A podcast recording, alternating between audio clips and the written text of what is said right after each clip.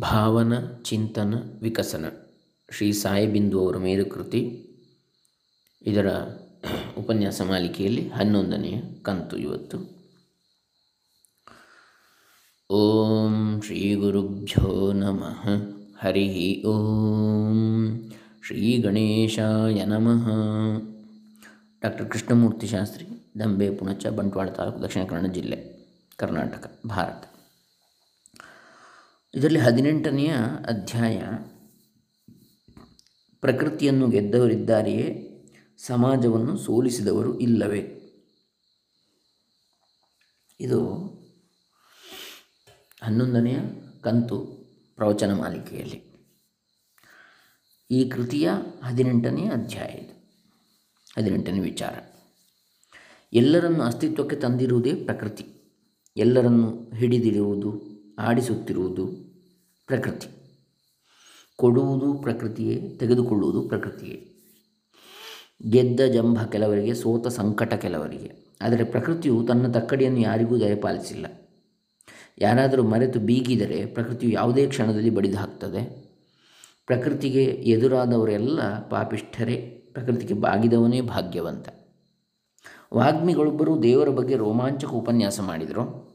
ನೂರಾರು ಮಂದಿ ತಲೆದೂಗಿದರು, ಅಡ್ಡ ಬಿದ್ದರು. ಅದೇ ಸಮಯಕ್ಕೆ ಪ್ರತಿಷ್ಠಿತ ಧನವಂತನೊಬ್ಬ ಎದುರುಗೊಂಡಾಗ ವಾಗ್ಮಿಗಳ ಆಸಕ್ತಿಯೆಲ್ಲ ಧನವಂತನ ಕಡೆಗೆ ಹರಿಯಿತು. ಅದೇ ಸಮಯಕ್ಕೆ ಈಶ್ವರಿ ಸಂಪತ್ತುಳ್ಳ ಶ್ರೀ ಶ್ರೀಸಾಮಾನ್ಯನೊಬ್ಬನು ಅಂದರೆ ಒಬ್ಬ ಧಾರ್ಮಿಕ ವ್ಯಕ್ತಿ, ನಿಜವಾದ ಅಂಥವನು. ಆದರೆ ಸಂಪತ್ತಿನಲ್ಲಿ, ಲೌಕಿಕ ಸಂಪತ್ತಿನಲ್ಲಿ ಸಾಮಾನ್ಯ. ಇವರೊಂದಿಗೆ ಏನೋ ಎರಡು ಮಾತುಗಳನ್ನು ಆಡಲು ಬಂದು ಗೌರವಪೂರ್ವಕವಾಗಿ ನಮಸ್ಕರಿಸಿದ. ವಾಗ್ಮಿಗಳು ಈ ತೃಣನಿಗೆ ಪ್ರತಿ ನಮಸ್ಕಾರವನ್ನು ಹಾಕದೆ ಮುಖ ತಿರುಗಿಸಿಕೊಂಡು ಹೊರಟೇ ಬಿಟ್ಟರು ಈತನಿಗೆ ವ್ಯಾಕುಲವಾಯಿತು, ದುಃಖವಾಯಿತು. ಇವನ ಬಗ್ಗೆ ಯಾರಿಗೇನು ಕಾಳಜಿ? ಮಂದಿಯಲ್ಲಿ ಇವನೊಬ್ಬ. ಹೀಗೆ ಮಾಡಿದ್ದರಿಂದ ಇವನೊಳಗೆ ಬೆಳಗುತ್ತಿದ್ದ ಭಗವಂತನನ್ನು ತಿರಸ್ಕರಿಸುವುದು ಮಾತ್ರವಲ್ಲದೆ ತನ್ನೊಳಗೆ ಇರುವಂಥ ಭಗವಂತನನ್ನು ಸಹ ತನ್ನ ಅಹಂಭಾವದ ಅಂಧತೆಯಲ್ಲಿ ಮುಳುಗಿಸಿಬಿಟ್ರು. ಯಾರಿಗೆ ಗೊತ್ತು ಇವರ ಘನಕಾರ್ಯ? ಇವರಿಂದಲೇ ಅಲ್ಲವೇ ಸಮಾಜ ಉದ್ಧಾರವಾಗುತ್ತಿರುವುದು. ನಮಸ್ಕಾರಕ್ಕೆ ಪ್ರತಿ ನಮಸ್ಕಾರ ಹೇಳಲು ಸಮಯ, ಸೌಜನ್ಯ ಮೂರ್ತಿಗಳೆಂದು ಪ್ರಚಲಿತರಾಗಿರುವವರಿಗೂ ಇರುವುದಿಲ್ಲ. ಇವರಿಂದ ಆತನೇನೂ ಅಪೇಕ್ಷಿಸಲಿಲ್ಲ. ಇವರು ಸಹ ಆತನಿಗೇನೂ ಹೋರಿಸಿಕೊಡುವುದಿಲ್ಲ. ಎಲ್ಲರನ್ನೂ ಸಲಹುವುದು ಪ್ರಕೃತಿಯೇ, ಅವರವರ ಪ್ರತಿಷ್ಠೆ ಅವರಿಗೇ ಇರಲಿ, ಅವರ ಪ್ರತಿಷ್ಠೆಯಿಂದ ಯಾರಿಗೇನು ಉಪಕಾರ. ಗಾಜಿನ ಮನೆಯಲ್ಲಿ ಕುಳಿತು ಒಳಗಡೆಯಿಂದ ಹೊರಗಡೆ ಕಲ್ಲು ತೂರುವ ಹವ್ಯಾಸ, ದುರ್ದೆಸೆ ಕೇವಲ ಒಂದೇ ಸಣ್ಣ ಕಲ್ಲು ಚೂರು ಹೊರಗಿನಿಂದ ಬಿದ್ದರೂ ಸಾಕು, ಮನೆಯ ಪಾಡೇನು? ಗಾಜಿನ ಮನೆ. ಸಮಾಜದಲ್ಲಿ ಪರಸ್ಪರ ಪ್ರೇಮ ವಿಶ್ವಾಸಗಳೇ ಮಾಯವಾಗುತ್ತಿವೆ. ಮಾಡಿದ್ದುಣ್ಣೋ ಮಹಾರಾಯ ಸುಳ್ಳಲ್ಲ. ಪ್ರಕೃತಿ ಆದರೂ ಅಷ್ಟೇ. ಅದು ಯಾವಾಗ ಯಾರಿಗೆ ಹೇಗೆ ಲತ್ತೆ ಹೊಡೆಯುತ್ತದೆಂದು ಊಹಿಸಲು ಸಾಧ್ಯ. ಸ್ನೇಹಮಯ ಪ್ರಪಂಚ ಒಂದೇ ಸುಖ ತರುವುದು. ಅದನ್ನು ಎಚ್ಚೆತ್ತು ವ್ಯವಹರಿಸುವವನೇ ಗುಣ ಸುಗುಣವಂತ ಪ್ರಕೃತಿಯ ಪುತ್ರ. ನಾವು ಮನುಷ್ಯರನ್ನು ಪಶುವಂತೆಯೇ ನೋಡುತ್ತೇವೆ. ಹಾಗೆಯೇ ಸಹ ನಾವು ದೇವರುಗಳನ್ನು ಸಹ ಮನುಷ್ಯರಂತೆಯೇ ಚಿತ್ರಿಸುತ್ತೇವೆ. ದೇವರನ್ನು ದೇವರಂತೆ ಮನಗಾಣುವವನು ದೈವ ಸ್ವರೂಪನೇ. ಅವನು ಸರ್ವರಲ್ಲಿಯೂ ದೇವರನ್ನೇ ಕಾಣುತ್ತಾನೆ. ಸೇವಕ, ನಾಯಕ, ಭಿಕ್ಷುಕ, ರಾಜ, ಪಾಪಿಷ್ಠ, ಪುಣ್ಯವಂತ, ಸಂಸಾರಿ, ಸನ್ಯಾಸಿ, ಗಡ್ಡ ದಡ್ಡ, ಬುದ್ಧಿವಂತ ಎಲ್ಲರೂ ಪ್ರಕೃತಿಗೆ ಅಧೀನ. ಪ್ರಕೃತಿಯನ್ನು ಗೆಲ್ಲುವ ಪ್ರಯತ್ನ ಮೂರ್ಖತನ. ರಾಕ್ಷಸರೇ ಆ ಸಾಹಸಕ್ಕೆ ಕೈ ಹಾಕುವುದು ಪ್ರಕೃತಿಯನ್ನು ಗೌರವಿಸಿದಾಗ ಅದರ ವರದಾನಗಳು ಅಪಾರ. ಇನ್ನೊಂದು ಮುಖ್ಯ ಸಂಗತಿ, ಪ್ರಕೃತಿಯ ಸೆರೆಗಲ್ಲೇ ಇದ್ದರೆ ಹಿತ ಜೀವನ ಇರಬಹುದು, ಆದರೆ ಮುಕ್ತಿ ಇಲ್ಲ. ಹಾಗೆಂದರೆ ಪ್ರಕೃತಿಯನ್ನು ಜಯಿಸಿ ಗಳಿಸಲು ಸಾಧ್ಯವಿಲ್ಲ. ಪ್ರಕೃತಿಯನ್ನು ಗೆಲ್ಲುವ ಅಗತ್ಯವೂ ಇಲ್ಲ. ಆದರೆ ಪ್ರಕೃತಿಯನ್ನು ಮೀರಿ ಹೋಗಬಹುದು. ಪ್ರಕೃತಿಯನ್ನು ದಾಟಿದಾಗ ಅವನಿಗೆ ಅದರ ಆಟವೂ ಇಲ್ಲ, ಕಾಟವೂ ಇಲ್ಲ. ಪ್ರಕೃತಿಯನ್ನು ದಾಟಿದವನು ಪ್ರಕೃತಿಯನ್ನು ಬದಲಿಸುವುದೇ ಆಗಲಿ, ನಿಯಂತ್ರಣಗೊಳಿಸುವುದೇ ಆಗಲಿ ಮಾತಾ ಮಾಡುವುದಿಲ್ಲ. ಆದರೆ ಅವರೇ ಮಹಾತ್ಮರು, ಅವಧೂತರು, ಸೂಫಿಗಳು, ಸಂತರು. ಪ್ರಕೃತಿಯನ್ನು ಅರಿತು ಅದರ ನೆರವನ್ನು ಸದುಪಯೋಗಿಸಬಹುದು. ಮಹಾತ್ಮರ ಸದಭಿಲಾಷೆ ಮತ್ತು ಸತ್ ಸಂಕಲ್ಪಕ್ಕೆ ಪ್ರಕೃತಿಯು ಸಹ ಸಹಾಯ ಮಾಡಬಹುದು. ಪ್ರಕೃತಿಯೇ ತಾಯಿ, ಈ ತಾಯಿಯೇ ನಮ್ಮ ಭೂಮಿಕೆ, ನೆಲೆ, ಪುರುಷನೇ ತಂದೆ. ನಿಜ ಪುರುಷನೆಂದರೆ ಆ ಭಗವಂತನೇ, ಆ ಬಯಲು. ಪ್ರಕೃತಿಗೆ ಬಾಗಿ, ಪ್ರಕೃತಿಯನ್ನು ಪ್ರೀತಿಸಿ ಬದುಕನ್ನು ಪ್ರೀತಿಸಿ ಮಕ್ಕಳಾಗಿ ತಾಯಿಯ ಋಣ ತೀರಿಸುವುದೆಂದರೆ ಒದಗಿದ ಎಲ್ಲ ಸುಖ ಸಂಪತ್ತನ್ನು ಪ್ರೀತಿಯಿಂದ ಸಮಾಜಕ್ಕೂ ಹಿಂದಿರುಗಿಸುವುದು. ಒಡೆತನವಿರಕೂಡದು, ಲೆಕ್ಕಾಚಾರವಿರಬೇಕು, ಲೆಕ್ಕ ಒಪ್ಪಿಸಬೇಕು. ಯಾರೂ ನಮ್ಮವರಲ್ಲ, ಯಾವುದೂ ನನ್ನದಲ್ಲ, ಯಾವುದೋ ಭಾಗ್ಯ ನನಗೆ ಹಣ, ಅಧಿಕಾರ, ಸೌಲಭ್ಯಗಳು, ಹೆಂಡತಿ ಮಕ್ಕಳು ದೊರಕಿವೆ, ಇವೆಲ್ಲವೂ ಲೆಕ್ಕಾಚಾರಗಳೇ. ಅಹಂಭಾವ ಅಳಿಯಲಿ ಅಂತಃಕರಣ ಬೆಳೆಯಲಿ, ಈ ಮೂರುತಿಯು ನಿನ್ನದು, ಈ ಕೀರುತಿಯು ನಿನ್ನದು ಎಂಬ ಭಾವ ಮುಖ್ಯ. ಕೆರೆಯ ನೀರನ್ನು ಕೆರೆಗೆ ಚೆಲ್ಲಿ ವರವ ಪಡೆದವರಂತೆ ಕಾಣಿರೋ ಎಂಬುದು ದಾಸರ ಹಿತನುಡಿ. ಮಹಾಪಂಡಿತನೆಂಬ ಸೊಲ್ಲು ಬೇಡ. ಎಲ್ಲರ ಬಾಯನ್ನು ಮುಚ್ಚಿಸುವ ಧೋರಣೆಯೂ ಸಲ್ಲದು. ನಮ್ಮನ್ನು ಯಾರಾದರೂ ಕಂಡಾಗ ಅವರಿಗೆ ಭಾರವಾಗಲಿ, ವಿಕಾರವಾಗಲಿ, ಅತೃಪ್ತಿಯಾಗಲಿ, ಮುಜುಗರವಾಗಲಿ ಆಗಬಾರದು. ಯಾವುದು ನಮ್ಮದಲ್ಲ. ನಮ್ಮ ಚಾಣಾಕ್ಷತೆಯೂ ನಮ್ಮದಲ್ಲ. ಅದು ಸಹ ಪ್ರಕೃತಿಯ ವರದಾನವೇ. ನಮ್ಮನ್ನು ಕಂಡವರಿಗೆ ಅವರ ಮನಸ್ಸಿನಲ್ಲಿ ಪ್ರಸನ್ನತೆ, ಪ್ರಶಾಂತತೆ ಮೂಡಿಬರಬೇಕು. ಹೆಚ್ಚುಗಾರಿಕೆಯೇ ದುರ್ಗಂಧ. ಪ್ರೀತಿ ಒಲುಮೆಗಳೇ ಸುಗಂಧ. ಸಮಾಜದ ತಕ್ಕಡಿ ಸರಿಯಾದ ತಕ್ಕಡಿಯಲ್ಲ ಅದು ಏರುಪೇರಿನ ಮೋಸದ ತಕ್ಕಡಿ, ಪ್ರಕೃತಿಯ ತಕ್ಕಡಿಯೇ ಸರಿಯಾದ ತಕ್ಕಡಿ, ಆದರೆ ಅದು ಕಾಣುವುದಿಲ್ಲ. ಅದನ್ನು ಕಾಣುವ ಪ್ರಯತ್ನ ಬೇಕು. ಸಮಾಜದ ಪ್ರಶಸ್ತಿಗಳನ್ನು ಗಿಟ್ಟಿಸಬಹುದು, ಸಮಾಜದಲ್ಲಿ ಮಹಾ ಮಹಾಗಣ್ಯನೆಂದು ಮೆರೆಯಬಹುದು, ಆದರೆ ಪ್ರಕೃತಿಯು ಸಹಿಸುವುದಿಲ್ಲ. ಪ್ರಕೃತಿ ಮಾತೆಯು ಮಹಾಮಾಯೆ. ಅವಳು ಸಂತೋಷಗೊಂಡರೆ ಮೂಲ ಪುರುಷನಾದ ಪರಶಿವನ ತೊಡೆಯ ಮೇಲೆ ಶಿಶುವನ್ನು ಕೂಡಿಸುತ್ತಾಳೆ. ಅದೇ ಮುಕ್ತ ಸ್ಥಿತಿ, ಜಾಗೃತ ಪ್ರಜ್ಞೆ ಜಾಗೃತ ಪ್ರಜ್ಞೆ. ಮುಖ್ಯವಾಗಿ ಎರಡು ಋಣಗಳು, ಪ್ರಕೃತಿ ಋಣ, ಸಮಾಜ ಋಣ. ಪ್ರಕೃತಿ ಋಣ ತೀರಿಸದಿದ್ದರೆ ಕೇಡು. ಪ್ರಕೃತಿಯನ್ನು ಕೆಡಿಸುವ ಕಾರ್ಯವೆಸಗಬಾರದು ಹೆಚ್ಚಾಗಿ ತಿಂದರೆ ಹೇಗೆ ಅಜೀರ್ಣವಾಗುವುದು ಅಂತೆಯೇ ಪ್ರಕೃತಿಯೊಂದಿಗೆ ಸೆಣಸಾಟ. ಆಹಾರ ವಿಹಾರಗಳು ಸೂಕ್ತವಾಗಿದ್ದರೆ ಪ್ರಕೃತಿಯು ಸಹಕರಿಸುವುದು. ಗಿಡ ಮರಗಳನ್ನು ಹಾಕಿ ಪೋಷಿಸದಿದ್ದರೂ ಅವುಗಳಿಗೆ ಮಾರಕವಾಗಿರಕೂಡದು. ಪ್ರಾಣಿ ದಯೆ ತೋರಲಾಗದಿದ್ದರೂ ಅನಾವಶ್ಯಕವಾಗಿ ಪ್ರಾಣಿ ಹಿಂಸೆ ಮಾಡಬಾರದು. ಮಾನವನು ಸಹ ಪ್ರಕೃತಿಯ ಅಂಗವೇ.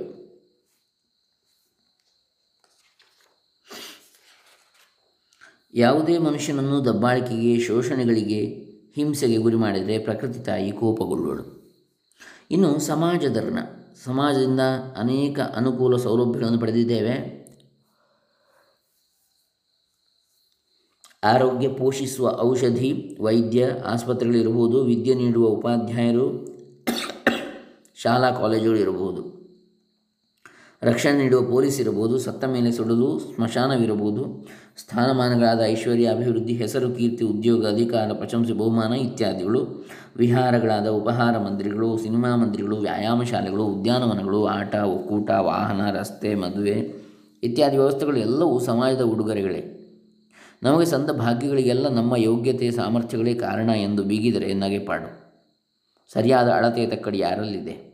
ಸಮಾಜದಿಂದ ಎಲ್ಲವನ್ನೂ ಕಸಿದುಕೊಂಡು ಸಮಾಜಕ್ಕೆ ಏನನ್ನೂ ಕೊಡದೆ ದೊಡ್ಡವರಾಗಿರುವವರು ಇಲ್ಲವೇ? ಕಳ್ಳ, ದರೋಡೆಕೋರರೆಂಬುವ ಪಟ್ಟಿಯನ್ನು ಹೊತ್ತು ಜೈಲಿನ ಲೆಕ್ಕಾಚಾರಕ್ಕೆ ದಾಖಲೆಯಾದವರು ಇದ್ದಾರೆ. ಆದರೆ ಯಾವ ಲೆಕ್ಕಾಚಾರಕ್ಕೂ ಒಳಪಡದೆ ಯಾರ ಕೈಗೂ ಸಿಗದೆ ದರೋಡೆ ಮಾಡುವವರು ಇಲ್ಲವೇ? ತೆಗೆದುಕೊಳ್ಳುವಾಗ ಬರುವ ಸಂತೋಷಕ್ಕಿಂತ ಕೊಡುವಾಗಲೇ ನಿಜ ಸಂತೋಷ, ಸಂತೃಪ್ತಿ. ಸಿಕ್ಕಿ ಹಾಕಿಕೊಂಡವರು ಪೆದ್ದರು. ತಪ್ಪಿಸಿಕೊಂಡವರು ನಿಪುಣರು. ಸಿಕ್ಕದೇ ಇರುವವರು ಚತುರರು. ಕಳ್ಳನೆಂದಿಗೂ ಕಳ್ಳನೇ ಹೇಗಾದರು? ಸತ್ಯವಂತನೆಂದಿಗೂ ಸತ್ಯನೇ ಎಂದಿಗಾದರು? ಅದೃಷ್ಟ ಬಲವಿರುವವರಿಗೂ ಮಹಾಸತ್ಯವಂತರು. ಅಪಕೀರ್ತಿ ಅಪ್ಪಿದಾಕ್ಷಣ ಕಡು ಸೋತರು. ಯಾವುದಕ್ಕೂ ಅಂಜರು ಆತ್ಮಬಲವಿದ್ದವರು.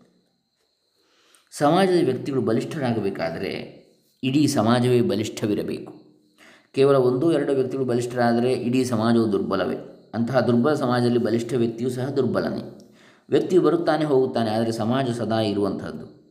ಸಮಾಜ ಬಲಿಷ್ಠವಿರಬೇಕು. ಸಮಾಜವನ್ನು ಒಡೆದು ನಾನು ದೊಡ್ಡವನಾಗುವುದಿಲ್ಲ, ಆ ದೊಡ್ಡತನ ಉಳಿಯುವುದಿಲ್ಲ. ಸಮಾಜವನ್ನು ಎಲ್ಲರೂ ಕಟ್ಟಿ ಎಲ್ಲರೂ ದೊಡ್ಡವರಾಗುವುದೇ ಸಂಸ್ಕೃತಿ. ನಾನು ಗೆದ್ದು ಅವನು ಸೋತರೆ ಅದು ಗೆಲ್ಲುವಲ್ಲ ನಾನು ಅವನು ಎಲ್ಲರೂ ಗೆಲ್ಲಬೇಕು. ಸರ್ವೇ ಜನ ಸುಖಿನೋ ಭವಂತು ಎಂಬುದು ಸನಾತನ ಧರ್ಮದ ಕೇವಲ ಮಂತ್ರಪಾಠವಲ್ಲ. ಅದು ಸಾಮಾಜಿಕ ವ್ಯವಸ್ಥೆ. ಮನುಷ್ಯ ಸ್ವಭಾವ ವಿಚಿತ್ರ. ಯಾರಾದರೂ ತೊಂಬತ್ತೊಂಬತ್ತು ಬಾರಿ ಉಪಕಾರ ಮಾಡಿ ಒಂದು ಬಾರಿ ಅವನು ಬಯಸಿದ್ದನ್ನು ನಾವು ಈಡೇರಿಸದಿದ್ದರೆ ಅವನು ಅದನ್ನೇ ಗುರಿ ಮಾಡಿ ದ್ವೇಷವನ್ನು ಸಾಧಿಸಬಹುದು. ಯಾರಿಗಾದರೂ ತೊಂಬತ್ತೊಂಬತ್ತು ಬಾರಿ ಉಪಕಾರ ಮಾಡಿ ಒಂದು ಬಾರಿ ನಾವು ಅವನ ಬಯಕೆಯನ್ನು ಈಡೇರಿಸದಿದ್ದರೆ. ಅದೇ ಇನ್ನೊಬ್ಬನಿಗೆ ತೊಂಬತ್ತೊಂಬತ್ತು ಬಾರಿ ಕೆಟ್ಟದನ್ನು ಮಾಡಿ ಕೊನೆಗೆ ಯಾವುದೊಂದು ಉಪಕಾರ ಮಾಡಿದರೆ ಅವನು ಅದನ್ನೇ ಯಾವಾಗಲೂ ಹೊಗಳುತ್ತಾನೆ. ಆದ್ದರಿಂದ ಉಪಕಾರ ಮಾಡದಿರುವುದೇ ಲೇಸೆನಿಸುತ್ತದೆ. ಉಪಕಾರವನ್ನು ಸತ್ಪಾತ್ರರಿಗೆ ಮಾಡಿದರೆ ಉತ್ತಮ. ಉಪಕಾರ ಮಾಡಿದ ಬಳಿಕ ಪ್ರತ್ಯುಪಕಾರವನ್ನೇ ಆಗಲಿ, ಮೆಚ್ಚುಗೆಯನ್ನೇ ಆಗಲಿ ಬಯಸಬಾರದು. ಯಾರು ಯಾರನ್ನೂ ಉದ್ಧರಿಸಲಾಗುವುದಿಲ್ಲ. ಎಲ್ಲರನ್ನು ಸಲಹುವವನು ಭಗವಂತನೇ. ಎಲ್ಲವೂ ಅವರವರ ಯೋಗದಿಂದ, ಯೋಗದಂತೆ ಕೂಡಿ ಬರ್ತದೆ ಸಮಾಜದಿಂದ ತೆಗೆದುಕೊಂಡ ನಾವು ಸಮಾಜದ ಋಣವನ್ನು ಒಂದಲ್ಲ ಒಂದು ರೀತಿ ತೀರಿಸಲೇಬೇಕಾಗ್ತದೆ. ಹೇಗೆ ಕೊಡುವುದು? ಸಮಾಜದ ಋಣ ಹೇಗೆ ತೀರಿಸುವುದು? ಎಷ್ಟೆಷ್ಟು ಸಾಧ್ಯವೋ ಅಷ್ಟೇ. ಸಂದ ಎಲ್ಲ ಭಾಗ್ಯಗಳನ್ನು ಪರಮಾತ್ಮನದೇ ಎಂದು ತಿಳಿದು ಅದನ್ನು ಲೆಕ್ಕಾಚಾರದಿಂದ ವಿನಿಯೋಗಿಸುವುದು. ಸ್ವಂತಕ್ಕೆ ಎಷ್ಟು, ಸಂಸಾರಕ್ಕೆ ಎಷ್ಟು, ಸಮಾಜಕ್ಕೆ ಎಷ್ಟು ಎಂಬ ಲೆಕ್ಕಾಚಾರ. ಬೇಕಾದಷ್ಟು ಆಹಾರ, ವಿಹಾರ, ಸಾಕಷ್ಟು ವಸ್ತ್ರ, ಸಾಕಷ್ಟು ನಿದ್ರೆ, ಸಾಕಷ್ಟು ಕೆಲಸ. ಹೆಚ್ಚಿನದೆಲ್ಲ ಹೆಚ್ಚಿನದೇ, ದೇಹದಲ್ಲಿ ಪಾವತಿಯಾದ ಕೊಬ್ಬಿನಂತೆ. ನೆಮ್ಮದಿಯ ಬದುಕು, ನೆಮ್ಮದಿಯ ಸಾವು, ಈ ಎರಡನ್ನೇ ಎಲ್ಲರೂ ಬಯಸುವುದು. ನಾವು ಸತ್ತ ಮೇಲೆ ಯಾರು ಕೊಂಡಾಡದಿದ್ದರೂ ಸರಿ, ಆದರೆ ಯಾರೂ ನಮ್ಮನ್ನು ದೂಷಿಸಬಾರದು, ಶಾಪವಿಡಬಾರದು. ಇಷ್ಟು ಪಾಲಿಸಿದರೂ ಸಮಾಜ ಕಿರಣ ತೀರಿದಂತೆ, ತೀರಿಸಿದಂತೆ. ಅಗತ್ಯವಾದ ವಸ್ತುಗಳನ್ನು ಮಾತ್ರ ಇಟ್ಟುಕೊಂಡು ಹೆಚ್ಚಿನದೆಲ್ಲವನ್ನು ದಾನ ಮಾಡಿವೆಂದಲ್ಲ, ಹಾಗೆ ಮಾಡಿದರೆ ಅನರ್ಥವೇ ಆದೀತು. ಆದರೆ ಅವುಗಳ ಮೇಲೆ ಅತಿಯಾದ ಮೋಹವಿರಬಾರದು. ಭೌತಿಕವಾಗಿ ಎಲ್ಲವನ್ನೂ ಹೊಂದಿದವರಾದಾಗ್ಯೂ, ಮಾನಸಿಕವಾಗಿ ಎಲ್ಲದರಿಂದ ಕಳಚಿಕೊಂಡು ಮುಕ್ತರಾಗಬೇಕು. ಎಲ್ಲಿಯವರೆಗೂ ಹೊರ ವಸ್ತುಗಳಿಗೆ ಅಂಟಿದ್ದೇವೆಯೋ, ಅಲ್ಲಿಯವರೆಗೆ ನಾವು ಪರಾವಲಂಬಿಗಳು. ಎಂದು ಎಂದು ನಾವು ಯಾವುದನ್ನು ಅವಲಂಬಿಸಿಲ್ಲವೋ, ಆಗಲೇ ಸ್ವಾವಲಂಬಿಗಳು. ಸಹಜ, ಸರಳ ಜೀವನ ಕ್ರಮ ನಿಜವಾದ ಆರೋಗ್ಯ ಸಂಪತ್ತನ್ನು ಕರುಣಿಸುತ್ತದೆ. ಸಮಾಜದ ಋಣವನ್ನು ತೀರಿಸುವುದು ನಮ್ಮ ಆದ್ಯ ಕರ್ತವ್ಯವೂ ಆಗಿದೆ. ಅದಕ್ಕಾಗಿ ದುಡಿಯುವುದು ಬದುಕಿನ ಒಂದು ದೊಡ್ಡ ಆದರ್ಶವೂ ಆಗಬಹುದು. ಹಸಿದವರಿಗೆ, ಆ ಕ್ಷಣದಲ್ಲಿ ಬಂದು ಒದಗಿದವರಿಗೆ ಆಹಾರ ಕೊಡುವುದು, ಕಷ್ಟದಲ್ಲಿರುವವರಿಗೆ ಆ ಕ್ಷಣದ ನೆರವನ್ನು ನೀಡುವುದು, ನೊಂದ ಮನಗಳಿಗೆ ಸಾಂತ್ವನ ನೀಡುವುದು, ಸೋದರ ಭಾವದಲ್ಲಿ ಸರ್ವಾತ್ಮ ಭಾವದಿಂದ ಎಲ್ಲರೊಡನೆ ವರ್ತಿಸುವುದು ಎಲ್ಲವೂ ಸಹ ಸಮಾಜದ ಋಣ ತೀರಿಸಿದಂತೆ. ಸಮಾಜವನ್ನು ಸೋಲಿಸಿ ಋಣಿಗಳಾಗುವುದು ಬೇಡ. ಸಮಾಜಕ್ಕೆ ನಾವೇ ಸೋಲಬೇಕು. ಪ್ರಕೃತಿಗೂ ಸಹ ತಲೆಬಾಗಬೇಕು. ಆಗಲೇ ದೈವ ರಕ್ಷಣೆ. ಪ್ರೀತಿಸೋಣ, ಪ್ರಾರ್ಥಿಸೋಣ, ಧ್ಯಾನಿಸೋಣ, ಧನ್ಯರಾಗೋಣ. ಹತ್ತೊಂಬತ್ತನೇ ಅಧ್ಯಾಯ, ನಿತ್ಯ ಜೀವನದಲ್ಲಿ ತತ್ವದರ್ಶನ. ಕಣ್ಣಿನಿಂದ ವಸ್ತುಗಳನ್ನು ನೋಡ್ತೇವೆ, ಆದರೆ ಬಯಲನ್ನು ನೋಡಲಾಗುವುದಿಲ್ಲ. ಬಯಲು ಅಂದರೆ ಆಕಾಶ. ಕಿವಿಯಿಂದ ಶಬ್ದವನ್ನು ಕೇಳುತ್ತೇವೆ, ಆಕಾಶವನ್ನು ಕೇಳಲಾಗುವುದಿಲ್ಲ. ಮೂಗಿನಿಂದ ವಾಸನೆ ಗ್ರಹಿಸುತ್ತೇವೆ, ಆಕಾಶವನ್ನು ಮೂಸುವುದು ಸಾಧ್ಯವಿಲ್ಲ. ನಾಲಿಗೆಯಿಂದ ರುಚಿ ನೋಡುತ್ತೇವೆ, ಆಕಾಶವನ್ನು ರುಚಿಸಲು ಸಾಧ್ಯವಿಲ್ಲ. ಚರ್ಮದಿಂದ ವಸ್ತುಗಳನ್ನು ಸ್ಪರ್ಶಿಸ್ತೇವೆ ಆಕಾಶವನ್ನು ಸ್ಪರ್ಶಿಸಲು ಸಾಧ್ಯವಿಲ್ಲ. ಈ ಪಂಚೇಂದ್ರಿಯಗಳು ನಮಗೆ ಹೊರಮುಖವಾಗಿವೆ. ಅವು ಹೊರಗಿನ ವಸ್ತು ವಿಚಾರಗಳನ್ನು ಗ್ರಹಿಸ್ತೇವೆ ಆದರೆ ಈ ಐದು ಇಂದ್ರಿಯಗಳಿಗೂ ಅತೀತವಾದ ಆರನೇ ಅಂಶವಿದೆ. ಅದರ ವ್ಯಾಪ್ತಿ ಒಳಮುಖ. ಯಾವುದು ಎಲ್ಲೆಲ್ಲೂ ಇದೆಯೋ, ಯಾವುದನ್ನು ಹೊರಗಡೆ ಕಾಣಲಾಗದೋ ಅದು ಒಳಗಡೆಯೇ ಇದೆ. ಅದನ್ನು ನಮ್ಮ ಒಳನೋಟದಲ್ಲಿ ಅರಿಯಬಹುದು. ಅಂತಹ ಒಳನೋಟ ಸಿಗುವುದು ಧ್ಯಾನ ಮೌನಗಳಿಂದ. ಆಗ ಸಿಗುವುದೇ ಶಾಶ್ವತ ಸುಖ. ಒಂದು ಖಾಲಿ ಲೋಟವಿದೆ, ಅದರ ಒಳಗಿರುವುದು ಬಯಲು. ಅದೇ ಘಟಾಕಾಶವೆಂದೇನೆ. ಆ ಲೋಟದ ಹೊರಗಿರುವುದು ಬಯಲೆ. ಅದನ್ನು ಮಹಾಕಾಶವೆಂದೇನೆ ಒಳಗಿನ ಬಯಲು ಸೀಮಿತ, ಹೊರಗಿನ ಬಯಲು ಅನಂತ. ಅನಂತ ಬಯಲಲ್ಲಿ ಭೇದ ತರುವುದು ನಮ್ಮ ಸೀಮಿತವೇ.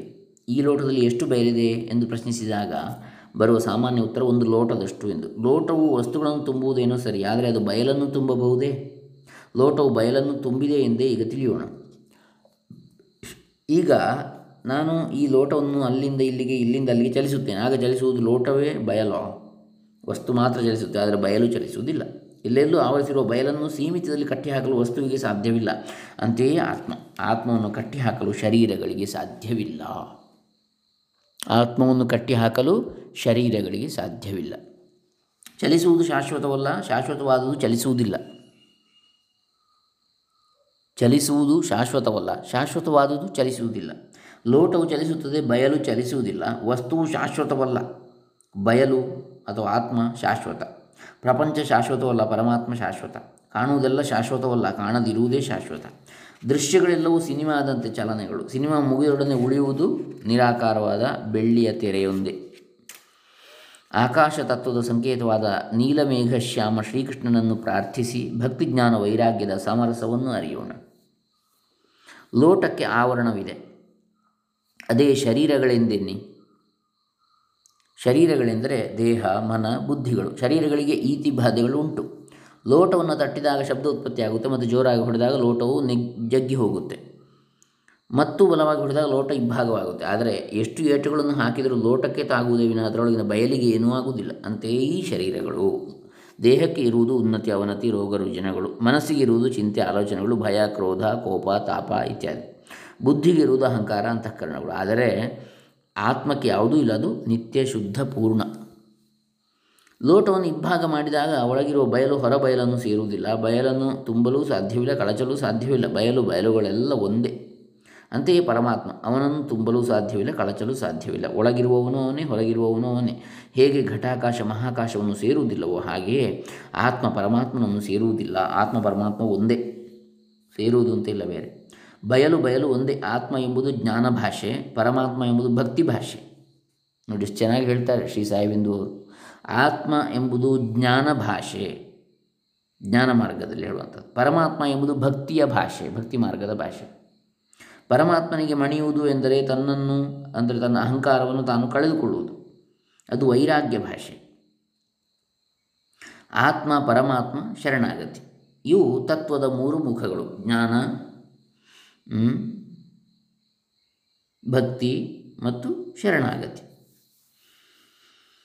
ಅಹಂ ಬ್ರಹ್ಮಾಸ್ಮಿ ಎಂಬುದು ಜ್ಞಾನ ಭಾಷೆ, ನೀನೇ ನೀನೇ ಎಂಬುದು ಭಕ್ತಿ ಭಾಷೆ. ನಿನ್ನಲ್ಲಿ ನಾ ಶರಣು ಎಂಬುದು ವೈರಾಗ್ಯದ ಶರಣಾಗತಿ ಭಾಷೆ. ಆತ್ಮ ಸಾಕ್ಷಾತ್ಕಾರ, ಪರಮಾತ್ಮ ಸಾಕ್ಷಾತ್ಕಾರ ಎರಡೂ ಅದೇ. ಬಯಲಲ್ಲೇ ಬ್ರಹ್ಮಾಂಡಗಳಿವೆ, ವಸ್ತುಗಳಿವೆ. ವಸ್ತುಗಳಲ್ಲೂ ಬಯಲಿದೆ. ಹಾಗೆ ಆತ್ಮದಲ್ಲೇ ಶರೀರಗಳಿವೆ. ಶರೀರದಲ್ಲೂ ಆತ್ಮವಿದೆ. ಆತ್ಮ ಸರ್ವವ್ಯಾಪಿ. ನಾಲ್ಕನೆಯ ಆಯಾಮ. ಮನೆಯಲ್ಲಿ ಅಂದರೆ ನಾಲ್ಕನೇ ಆಯಾಮ ಅಂದರೆ ಫೋರ್ತ್ ಡೈಮೆನ್ಷನ್ ತ್ರೀ ಡೈಮೆನ್ಷನ್ಸ್ ನಮ್ಗೆ ಗೊತ್ತು. X axis Y axis Z axis ಉದ್ದ, ಅಗಲ ಮತ್ತು ಎತ್ತರ. ನಾಲ್ಕನೇ ಆಯಾಮ ಫೋರ್ತ್ ಡೈಮೆನ್ಷನ್ ಆತ್ಮ. ಮನೆಯಲ್ಲಿ ಅನೇಕ ಕೊಠಡಿಗಳಿವೆ, ಅದಕ್ಕೆ ಕಾರಣ ಅನೇಕ ಗೋಡೆಗಳು. ಗೋಡೆಗಳನ್ನು ಕಳಚಿದಾಗ ಬಯಲೆಲ್, ಬಯಲೆಲ್ಲ ಒಂದೇ, ಒಳಗು ಹೊರಗು ಅದೇ ಬಯಲು, ಆವರಣಗಳು ಇರುವುದರಿಂದ ನಾನು, ನೀವು ಎಲ್ಲ ಬೇರೆ ಬೇರೆ, ಶರೀರವೆಂಬ ಆವರಣಗಳಿರುವುದರಿಂದ ನಮ್ಮ ಈ ಅಜ್ಞಾನದ ಗೋಡೆಗಳನ್ನು ಕೆಡವಿದಾಗ ನಾವೆಲ್ಲ ಒಂದೇ, ಅದೇ ಆತ್ಮ, ಅದೇ ಪರಮಾತ್ಮ. ಆ ನಾಲ್ಕನೇ ಆಯಾಮವು ಸಾಕ್ಷಾತ್ಕಾರವಾದಾಗ ಬಹುಶಃ ಇಡೀ ವಿಶ್ವವೇ ನಾನು, ನನ್ನದು, ನನ್ನ ಸ್ವರೂಪ ಆಗ ಬಯಲಂತೆ ಬಯಲಂತೆ, ವಿಶಾಲ ತತ್ವದಲ್ಲಿ ಎಲ್ಲವನ್ನೂ ನನ್ನ ಹೊಟ್ಟೆಯಲ್ಲಿ ಹಾಕಿಕೊಳ್ಳಬಲ್ಲೆ. ಆಗ ನನಗೆ ಹೊರಗಿನ ಬಾಧೆಗಳು ತಟ್ಟುವುದಿಲ್ಲ. ದೇಹ ಸಾಮ್ರಾಜ್ಯದಲ್ಲೇ ಇದ್ದಾಗ ನನಗೆ ಎಲ್ಲ ರೀತಿಯ ಬಾಧೆಗಳು ಬಾಧಿಸ್ತವೆ ಆತ್ಮ ಸಾಮ್ರಾಜ್ಯದಲ್ಲಿ ವಿಹರಿಸುವಾಗ ಯಾವ ರೀತಿಯ ಬಾಧೆಗಳು ನನ್ನನ್ನು ಮುಟ್ಟುವುದಿಲ್ಲ. ನನ್ನ ದೇಹ, ನಿಮ್ಮ ದೇಹ ಬೇರೆ. ನನ್ನ ಮನಸ್ಸು ನಿಮ್ಮ ಮನಸ್ಸು ಬೇರೆ, ನನ್ನ ಬುದ್ಧಿ ನಿಮ್ಮ ಬುದ್ಧಿ ಬೇರೆ, ನನ್ನ ಪರಿಸ್ಥಿತಿ ನಿಮ್ಮ ಪರಿಸ್ಥಿತಿ ಬೇರೆ, ನನ್ನ ಕಾಲ ನಿಮ್ಮ ಕಾಲ ಬೇರೆ, ಆದರೆ ನನ್ನ ಆತ್ಮ ನಿಮ್ಮ ಆತ್ಮ ಒಂದೇ, ಅದೇ ಅರಿವು, ಅದೇ ಪ್ರಜ್ಞಾನಂ ಬ್ರಹ್ಮ. ವಿಶ್ವವು ಬೇರೆಯಾಗಿದ್ದರೆ ಅದನ್ನು ಸೇರಿಸಬಹುದು. ವಿಶ್ವವು ಸೇರಿದರೆ ಅದನ್ನು ಬೇರ್ಪಡಿಸಬಹುದು. ಅದು ಸೇರಿಯೂ ಇಲ್ಲ, ಬೇರೆಯೂ ಇಲ್ಲ, ಆಗಿಲ್ಲ. ಅದು ಸಮಗ್ರ, ಅಖಂಡ, ಭಿನ್ನ ದೃಷ್ಟಿಯಲ್ಲಿ ಬೇರೆ ಬೇರೆಯಾಗಿ ತೋರ್ತದೆ. ಸಮಗ್ರ ದೃಷ್ಟಿಯಲ್ಲಿ ಎಲ್ಲವೂ ತದೇಕ. ಎಲ್ಲವೂ ಕೃಷ್ಣ ಕೃಷ್ಣ ಕೃಷ್ಣ ಕೃಷ್ಣ ಕೃಷ್ಣ. ಏಕತೆಯಲ್ಲಿ ವೈವಿಧ್ಯತೆ ಮೆರೆಯುತ್ತದೆ. ಭಿನ್ನತೆಯೂ ಒಂದು ರೀತಿಯ ಆಟ, ಮೋಜು. ಭಿನ್ನತೆ ಇದ್ದಾಗ ಹೊಂದಾಣಿಕೆ, ಸಮರಸ ಬೇಕು. ಸಮಗ್ರತೆಯಲ್ಲಿ ಪ್ರತ್ಯೇಕ ಭಾವವೇ ಇರುವುದಿಲ್ಲ. ಅದೇ ಸತ್, ಚಿತ್, ಆನಂದ. ಉಳಿದುದೆಲ್ಲ ಕೇವಲ ಆಟ.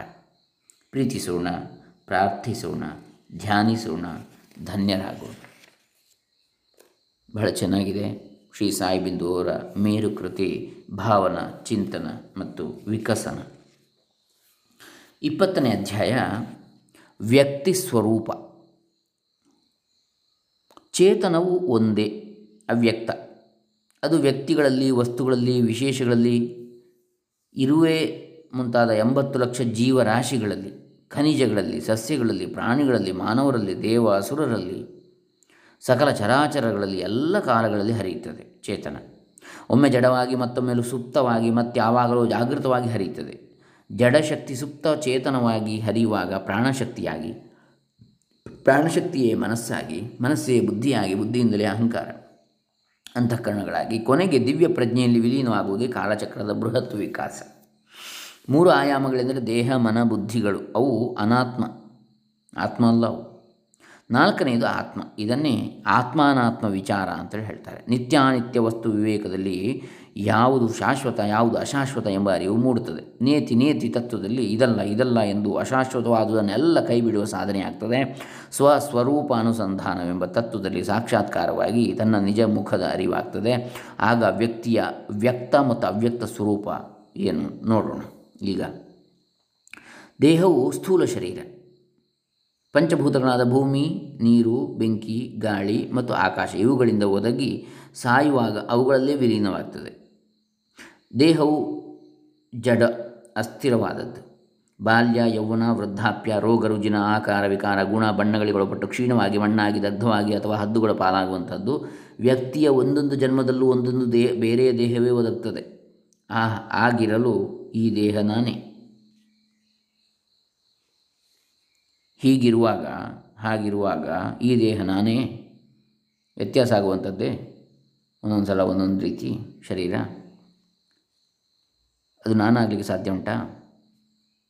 ಮನಸ್ಸು ಸೂಕ್ಷ್ಮ ಶರೀರ. ದೇಹವು ಸ್ಥೂಲ ಶರೀರ. ಮನಸ್ಸು ಸೂಕ್ಷ್ಮ ಶರೀರ. ಈ ಮನಸ್ಸು ದೇಹದ ಹೊರಗೆ ನಿರ್ಮಾಣವಾದ ಪಂಚೇಂದ್ರಿಯಗಳಾದ ಕಣ್ಣು, ಕಿವಿ, ಮೂಗು, ನಾಲಿಗೆ, ಚರ್ಮ, ಇವುಗಳನ್ನು ಪ್ರಚೋದಿಸುವಂಥದ್ದು.